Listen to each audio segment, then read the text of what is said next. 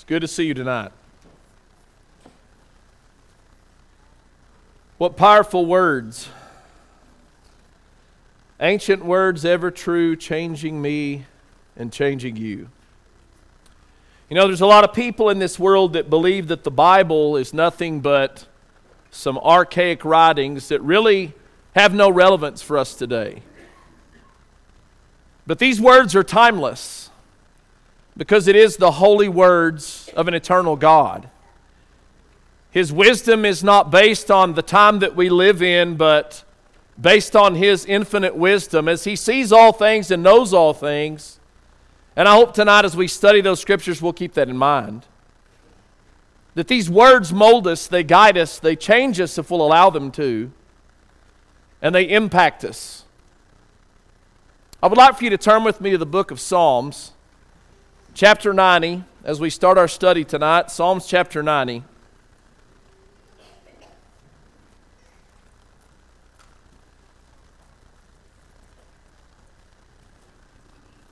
This psalm, particular psalm, is unique in that it's attributed to Moses. Uh, most of the psalms are written by David or Asaph, one of the other psalmists, if you will. Uh, but this one's attributed to Moses, and I want to start out by reading a few of these verses. Once we get to verse 8, we'll stop and pause and talk about it, and then we'll finish with verses 9, and, 9 through 12 up on the screen. Psalms 90 and verse 1 says, Lord, you've been our dwelling place in all generations. Before the mountains were brought forth, or ever you had formed the earth and the world, even from everlasting to everlasting, you are God. You turn man to destruction and say, Return, O children of men. For a thousand years in your sight are like yesterday when it is past, and like a watch in the night. And carry them away like a flood, or you carry them away like a flood, rather. They are like a sleep. In the morning they're like the grass which grows up. In the morning it flourishes and grows up, and in the evening it is cut down and withers. For we have been consumed by your anger, and by your wrath we are terrified. You have set our iniquities before you, our secret sins, in the light of your countenance. As Moses reflects upon himself and upon God, he begins to identify that God is not like us, God is not like a man. God is eternal. He says, Before the worlds were ever created, God, you are everlasting to everlasting. He says, A thousand days are like a watch in the night, a three hour period. A thousand days, a thousand years rather, is a long time. Our country hasn't even existed for a quarter of that. Seems like it's been here forever, right? He says, God, to you, a thousand years are just a few hours. But he said, We're not like that. Our life is cut off quickly. It's like the grass that grows up and in the evening it's cut down. Do you ever think about the eternal nature of God? That's hard to fathom, isn't it? That God has no beginning and God has no end. And, and time is very relative to us. We, we live in a world that is confined by space and time, and, and sometimes we think we've got all the time in the world. Other times we think, well, time has passed rather quickly, and it's really relative to where we are in our life. But as Moses writes this, I want to notice in verse 9, after he reflects on the eternal nature of God and upon the short life of man, he says these words For all our days have passed away in your wrath. We finish our years like a sigh. The days of our lives are 70 years, but if by reason of strength they're 80 years, yet their boast is only labor and sorrow, for it is soon cut off and we fly away. Who knows the power of your anger? For as, they, as the fear of you, so is your wrath. So teach us to number our days that we may gain a heart of wisdom. 70 years, Moses said. About 3,500 years ago, Moses writes this and says, 70 years are the allotted days of man. Not much change, has it? What's the life expectancy in America? 73? Somewhere around there? 73? And some of you that are very young are thinking, that's a long time. Some of you are past that, aren't you? And you're thinking, that's not a very long time. I'm somewhere in the middle. I'm 42. And I, I look back and I go, well, I was just a kid yesterday. It just passes so quickly, and he says, You know, that's about how long man lives 70 years. And if they reach 80 years, well, those are bonus years. But really, what's the glory of those years? He said, It's labor and sorrow. And some of you know this, don't you? You reach that age, and all of a sudden, your energy is not what it once was. Your strength is not what it once was. You don't have the motivation that you once did. And you know what happens? Life gets hard. The longer we live, the harder life gets. And what, is, what does he want us to learn from this? He says, given all that, knowing you're eternal and our life is short, teach us to number our days. I don't believe he means literally. Who here can know exactly how many days you have? We don't know, do we? Sometimes we estimate that, but we really don't know, and that's really not the point. But what I believe Moses is asking God to teach us is what we're told in Hebrews chapter 9, 27, where the Bible says that is it appointed as it is appointed for men to die once, but after this, the judgment. This is what he means teach us to number our days. Teach us to live in wisdom, apply our heart to wisdom, to gain a heart of wisdom, so that we understand who you are and who we are, and we live our life according to that truth. Every single person here will meet God one day. It's inevitable. Every person who lives by their own truth and thinks that my truth is my truth, one day your truth will intersect the truth of God. You will meet Him. You'll stand before Him. You will give an account. And He says, let us understand that. Let us focus on that and keep that in our mind and in our heart so that we live our lives in wisdom. Isaiah chapter 38, verse 1. In those days, Hezekiah was sick and near death. And Isaiah the prophet, the son of Amoz, went to him and said to him, Thus says the Lord, Set your house in order, for you shall die and not live. Then Hezekiah turned his face toward the wall and prayed to the Lord and said, Remember now, O Lord, I pray how I have walked before you in truth and with a loyal heart and have done what is good in your sight. And Hezekiah wept bitterly. You know, this is somewhat unique as well. Isaiah comes to Hezekiah and he tells Hezekiah, Your days are numbered. You're sick, and this sickness will take your life, Hezekiah. And he says, Set your house in order. What do you mean by that? We would say, Get your affairs in order. Your time is limited. And you know, Hezekiah, he reacted very similar to probably the way that we would act. He was sorrowful about that. He, he prayed to God for more days. And you know, Hezekiah being an exception, God gave him more days. What he said here was true. Remember, Lord, I've walked before you with a loyal heart and in truth. And God extended his years. You know, it'd be rather convenient if we knew when we were going to leave the earth, wouldn't it? If God came to us, sent a prophet to us, and said, Hey, your time's short, so get your house in order. I think that would be convenient. But the question is, how would we live? How would we live if someone like Isaiah came to us and said, You've got two weeks? Do you think we'd change anything? You think we might make some priorities different? Ecclesiastes 7 and 2 says this, and this is a very hard truth. He says, It's better to go to the house of mourning than to the house of feasting. For that is the end of all men, and the living will take it to heart. Sorrow is better than laughter, for by sad countenance the heart is made better. The heart of the wise is in the house of mourning, but the heart of fools is in the house of mirth. You know, when I read this, you know what I think? I don't like that. In fact, I don't, I don't agree with that. That's my fleshly side. I don't agree with that. You know, today my wife was throwing a birthday party for our niece. I'd rather be there than at a funeral, wouldn't you? Celebrating life. That's what he says. It's better to go to a funeral than a birthday party. Well, you're crazy, Solomon. He doesn't say it's more fun, he doesn't say it's more enjoyable, it's more pleasurable. He says it's better to go to a funeral than a birthday party. And you know why? Because when we go to a funeral, we recognize our mortality and we take it to heart. Now look at verse 3 Sorrow's better than laughter, for by a sad countenance the heart is made better. You know what the truth is? Sometimes our heart is not right. It's not right. We think it is. We're fine. We're complacent. We feel like our heart is just fine, and then something happens. We get that call that it's terminal. And you know what? The heart is pricked and struck by that reality. And sometimes the heart is sick and it's wrong.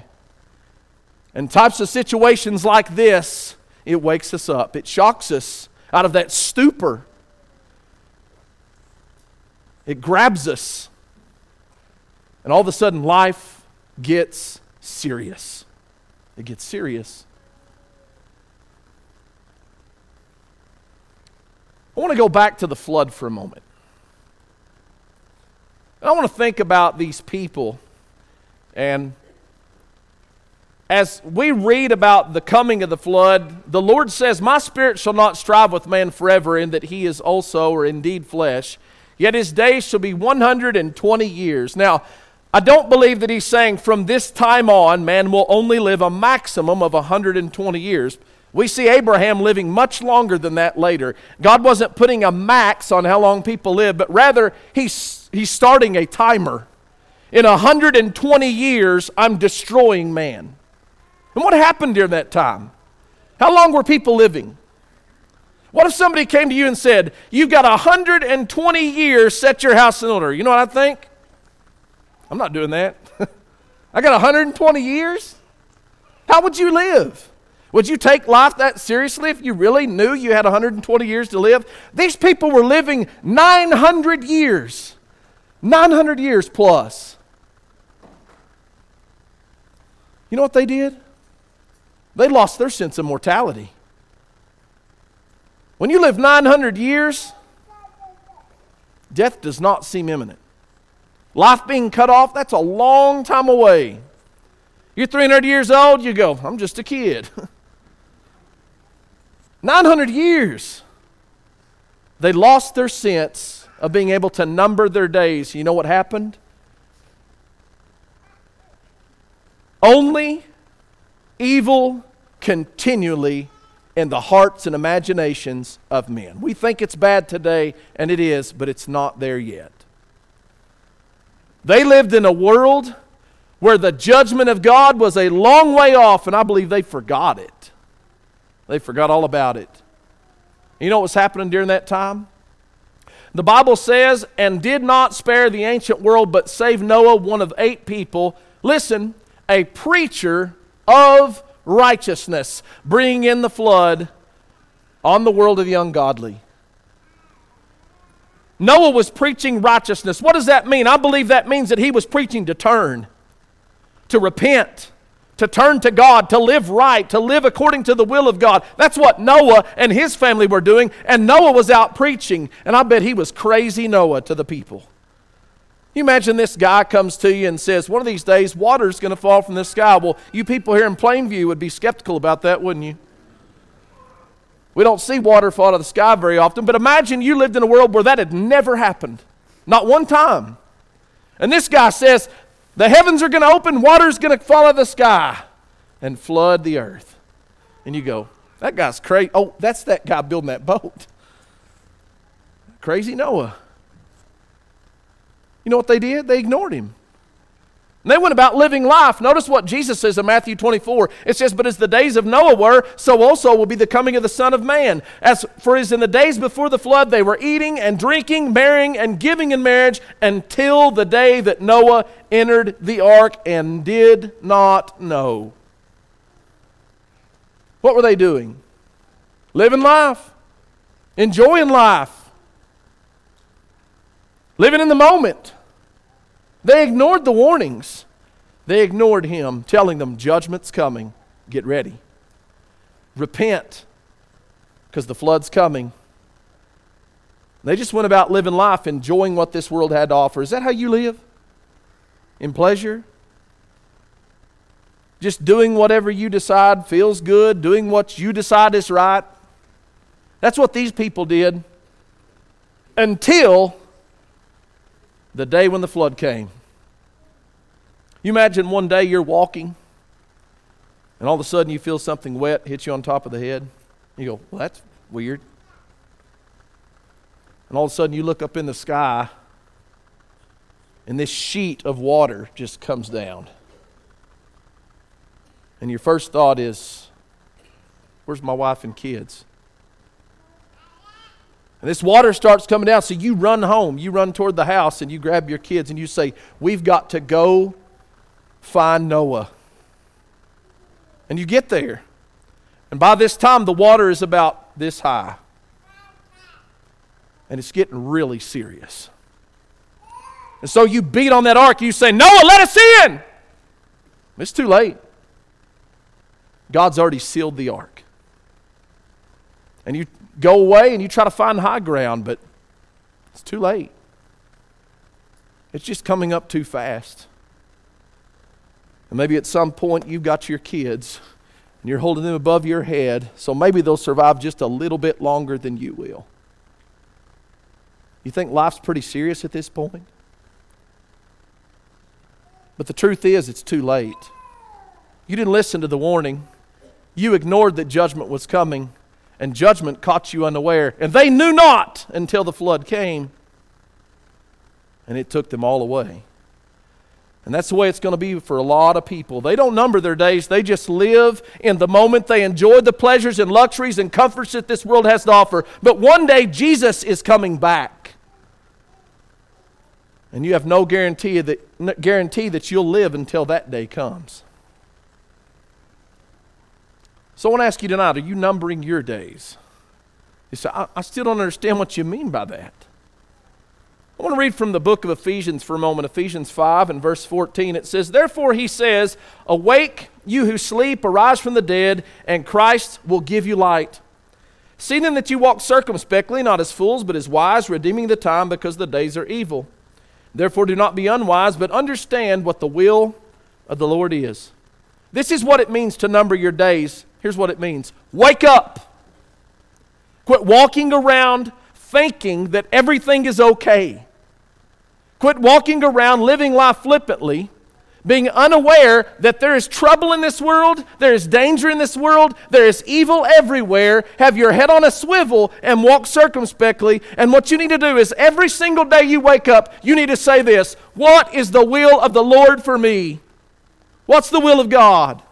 That's what it means to number your days. Every day I live in fear of God. I live and serve God because my days are short and one day I'm going to meet Him and maybe it's today. Maybe it's today. If somebody came to us and said, You've got two weeks to live, we would make some drastic changes. And I'll tell you one thing we would change we would pray without ceasing. We'd pray every day. And it wouldn't be some ritual, it wouldn't just be checking off the box, I prayed to God today. It wouldn't just be around the dinner table. I mean, we would pray. We would pour our heart out before God. We'd tell Him our fears, we'd tell Him our troubles. We would thank Him for every blessing that we had. We'd be thankful. And that's the will of God in Christ for us. And if we had two weeks to live, we would do that every single day, multiple times a day we would pray. And the question is, why are we waiting until we have two weeks to live? Because if we're numbering our days, we'll pray like that every single day. We'll be thankful. We'll put our trust and hope in Him. Tell you what else we do. Psalms 119, 14 says this I have rejoiced in the way of your testimonies as much as in all riches. I will meditate on your precepts and contemplate your ways. I will delight myself in your statutes. I will not forget your word. If we had two weeks to live, we would love God's word. I didn't say we'd read it, I said we'd love it. We would love God's word. We wouldn't read out of obligation. We wouldn't just read to read. We would study it. We would meditate on it. We would let it apply to our heart. We would love it. We would crave it. You know why? Because we'd want to be as close to God as we could be. Because we knew, I'm going to see him soon. Hebrews chapter 10, 23 says this Let us hold fast the confession of our faith, or our hope, without wavering, for he who promised is faithful. And let us consider one another in order to stir up love and good works, not forsaking the assembling of ourselves together as the manner of some is, but exhorting one another, and so much the more as you see the day approaching. You know, if we had six months to live, you know what where we'd be when it was Sunday and Wednesday night?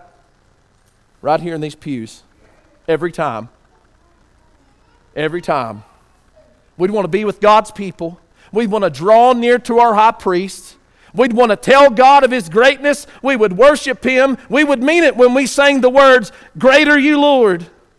How can I keep from singing your name? We would praise God with everything we had, and we would seek to be encouraged and encourage others. You know why? Because life got serious. And all of a sudden, it's not a game anymore.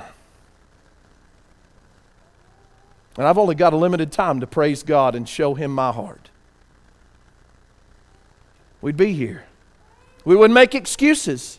We wouldn't put other things ahead of it. We would be with God's people and drawing close to God.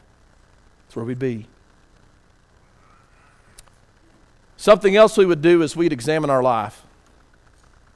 2 Corinthians chapter 13 and 5 says, Examine yourselves to see if you are in the faith, test yourselves, or do you not recognize this about yourselves that Jesus Christ is in you, unless indeed you fail the test? You know, it's interesting to me how people get so upset when someone tells them about a problem in their life. You ever notice that? You know, if somebody tells you, well, you know, I think you're kind of prideful. You know what we do? We get prideful. and then we get upset. But we go to a doctor when something's wrong physically. You know what we say? Judge me, doc. Run your tests. And if they say it's inconclusive, what do we say? Run some more. Keep testing. Figure out what's wrong with me. I want to be right. You keep on testing. I want you to give it to me straight, doctor, right? And then somebody does that to us spiritually. You know what we say? Don't you judge me. Don't you test me. Don't you examine me. You know why? Because we don't number our days. We're more worried about our physical health than we are being right with the Lord. We should love God so much and want to please Him that if the most untrustworthy, unrespectful person rebuked us, we'd at least consider it. Because it's not about them, it's about us being right with God. You know, if we had two weeks to live, we'd find somebody that knows us and we'd say, I want you to tell me what's wrong in my life. And don't pull any punches because I'm about to go meet the Lord and I want to make sure that I'm right before I do. Tell me, test me, examine me, help me. Help me to know what's wrong in my life so I can correct it. Acts 24 and verse 24. And after some days, when Felix came with his wife Drusilla, who was Jewish, he sent for Paul and heard him concerning the faith in Christ. Now, as he reasoned about righteousness, self control, and the judgment to come, Felix was afraid and answered, Go away for now. When I have a convenient time, I will call for you. What do you suppose it was that Felix didn't want to do?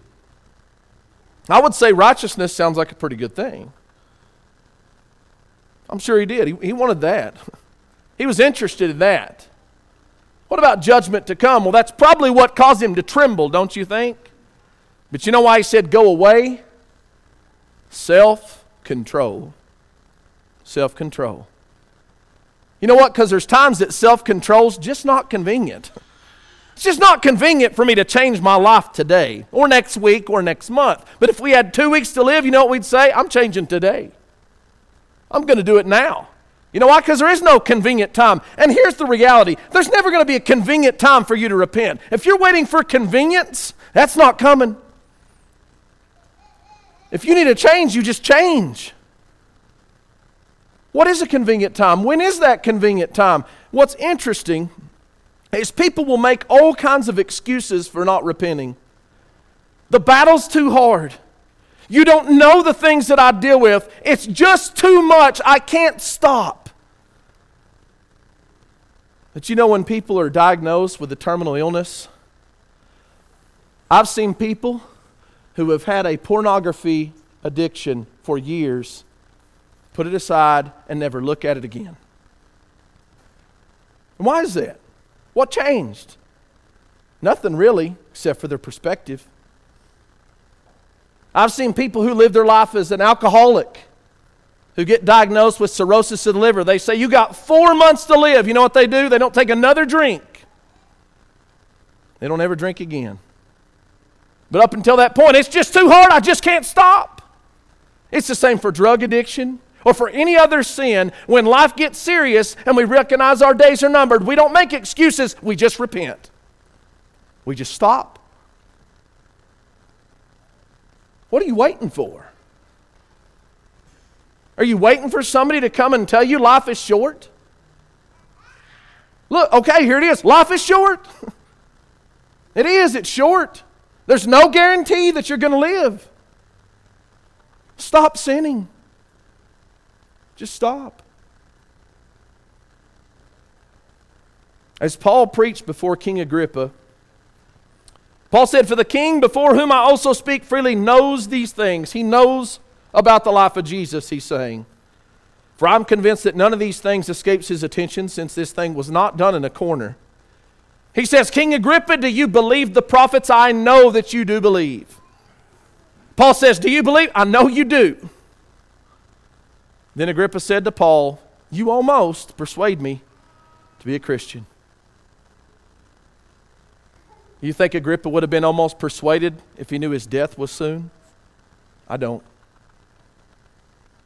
He would have got persuaded, wouldn't he?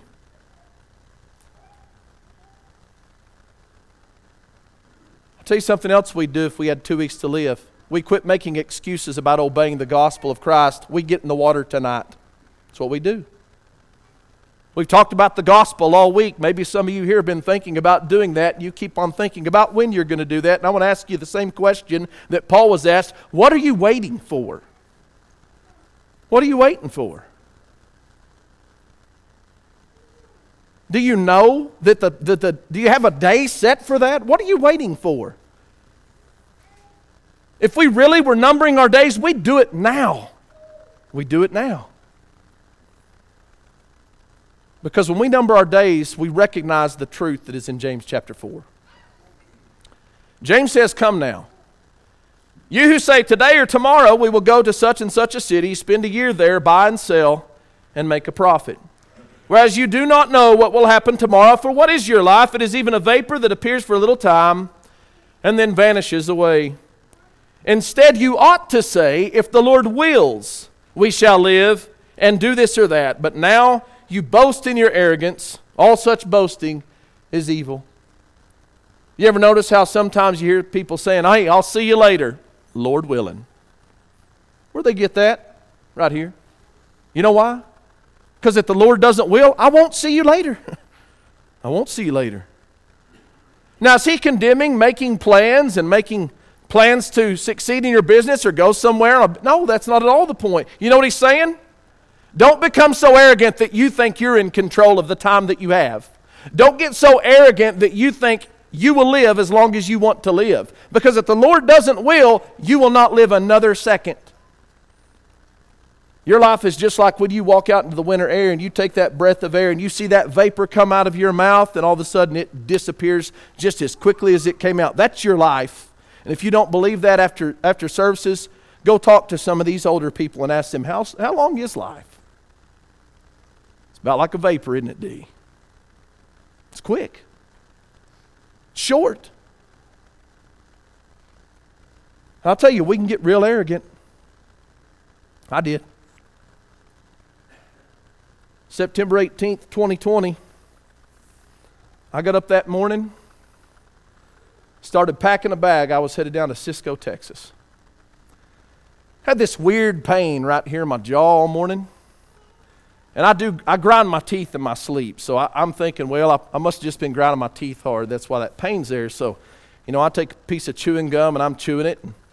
Sister from church comes over. She gives me something. I'm out cleaning my windows on the truck and I'm chewing this gum. I talk to her and go and kiss my wife and tell her I'm leaving. And I go get in the pickup and I drive down to Toot and Totum there in Pampa and gas up and walk in there and get something to drink and come back out. And I got in the pickup and I shut the door. And that pain got really intense. And as soon as it did, I could not catch my breath. And then it happened. I mean, it just felt like someone was standing on my chest. And I thought, what is going on?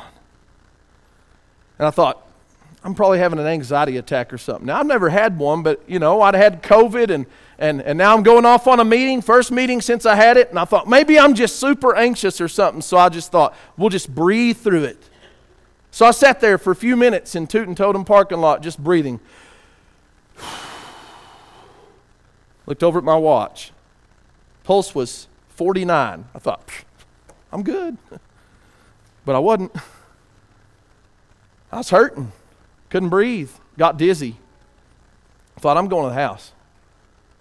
So I leave. I'm driving toward the house, and my wife is behind me, and I pull up at the stoplight, and she calls me on the cell phone. She says, Hey, Cisco's the other way. What are you doing? I said, I don't feel good. I'm just, I'm going to head to the house for a little bit. I'll call them. I, I may get down there late, but I'm going to call them. I just need to go rest for a little bit. So I went to the house. I get out of the car, and my wife said, What's going on? I said, Well, and I, I tell her all that, that I just told you, and she says, Honey, you're having a heart attack. Go to the hospital. And I said, I'm not having a heart attack. I'm fine. I just need to go in and lay down for a little bit. So I go and get my recliner, and I'm laying there, and man, it's just getting intense. And I start feeling it shoot down my arm and my fingertips. And she said, What are you holding your arm for? I said, Well, it's hurting. She said, You're having a heart attack. And I said, I'm not having a heart attack. She said, Fine, whatever. That's my wife. She went back to cleaning house. Sister Ann Loader came over to bring my wife something, and she walked by me and she said, You don't look good. I said, Well, I don't feel very good. She says, Well, what's going on? And I said, Well, I said, My chest is hurting and I can't breathe and I got this pain right here and I didn't finish. She said, Well, honey, you're having a heart attack. You need to go to the hospital. I said, Well, thank you, Sister Ann. About five minutes after she leaves, the phone rings, and it's the elders of the church at Pampa, and they said, Sister Ann Loader said, You're having a heart attack and you won't go to the hospital. And I said, Well, I don't know it's a heart attack. And Nathan Bailey was who I was talking to. He said, Does your chest hurt? I said, Yes. He said, What are you doing? Go to the hospital. He said, Are you worried about money? I said, I'll go to the hospital. So I went to the hospital, and I tell you, if you go to the hospital and tell me you got chest pains, they're very efficient. I did not wait in the waiting room. They rushed me right through a door. I walked in, they started plugging me up with machines. The cardiologist came in and he said, We're fixing to take you to the cath lab, and we don't have time. We just got to get you in there. And I said, What's going on? He said, You're having a heart attack. I said, Okay. They get me in the cath lab. I, I watched them do the cath. I thought, Oh, this is interesting, you know. We get out, we go into the intensive care. I'm in recovery and in, in ICU, and my wife's sitting there with me. And the doctor comes in and he says, Well, I spoke to your wife, and she said you waited two hours at your house before you came in here. He said, I want you to understand something. You had a massive heart attack today, and if you'd have waited, you'd have died. I thought about my kids and the arrogance of their father to sit there and say, I'm not dying. I'm not having a heart attack. I'm six foot tall and 190 pounds and 40 years old. I am not a heart attack person. But I'll tell you, when he told me that, life got serious. It got real serious. You don't know. You just don't know. I don't know if this is my last sermon. I don't know if I'll see my wife again. You don't know if you're going to make it home tonight. The reality is, life catches you real quick sometimes, and you, you can't control it. You're not in control. God is in control. And if He doesn't will that you live, you will not live. I'll tell you the first thought I had when He said heart attack. I thought about 1996 Because that's when my uncle died at 45 years old of a massive heart attack. I think about that all the time now. Changes your perspective. I've seen 12 year old people leave this world. I was in the sixth grade. Molly and I had a girl that was in our class. She was my girlfriend. I got a call from her best friend, and she said, Amber is brain dead. And I said, What? She said, She is brain dead. They're about to pull her off of life support. 12 years old. We went to that funeral. I watched her parents cry, watched her brothers confused. You know why? Because that's not supposed to happen. No signs, no symptoms, aneurysm. Undetectable. You don't know. I'm going to tell you, if you're not right with Jesus tonight, you better take the opportunity to get right while you're still breathing, while you've got time, because you've got now, but you may not have later. You say, I got plans. So did my Uncle Sammy. He planned to grow old with his wife, meet his grandkids one day after his kids got married. Those plans got cut short. You go to people after you go to their funeral, you go to their house, you're going to see calendars with birthdays and anniversaries, with events that are coming up. Everybody's got plans. What matters is have we planned to meet our God? And if you haven't, make that change tonight. If you've not obeyed the gospel of Christ, do that while you have opportunity. Come and obey Him tonight. Make it right with your Maker. If you are a Christian and you've been denying Jesus, you've been rejecting Jesus, you've been living in sin, come back to Him tonight and beg for His forgiveness, and He will forgive you and make you right. But do that now. Do that now. Because we really don't know how much time we have left. Number your days, friends, as we stand and we sing.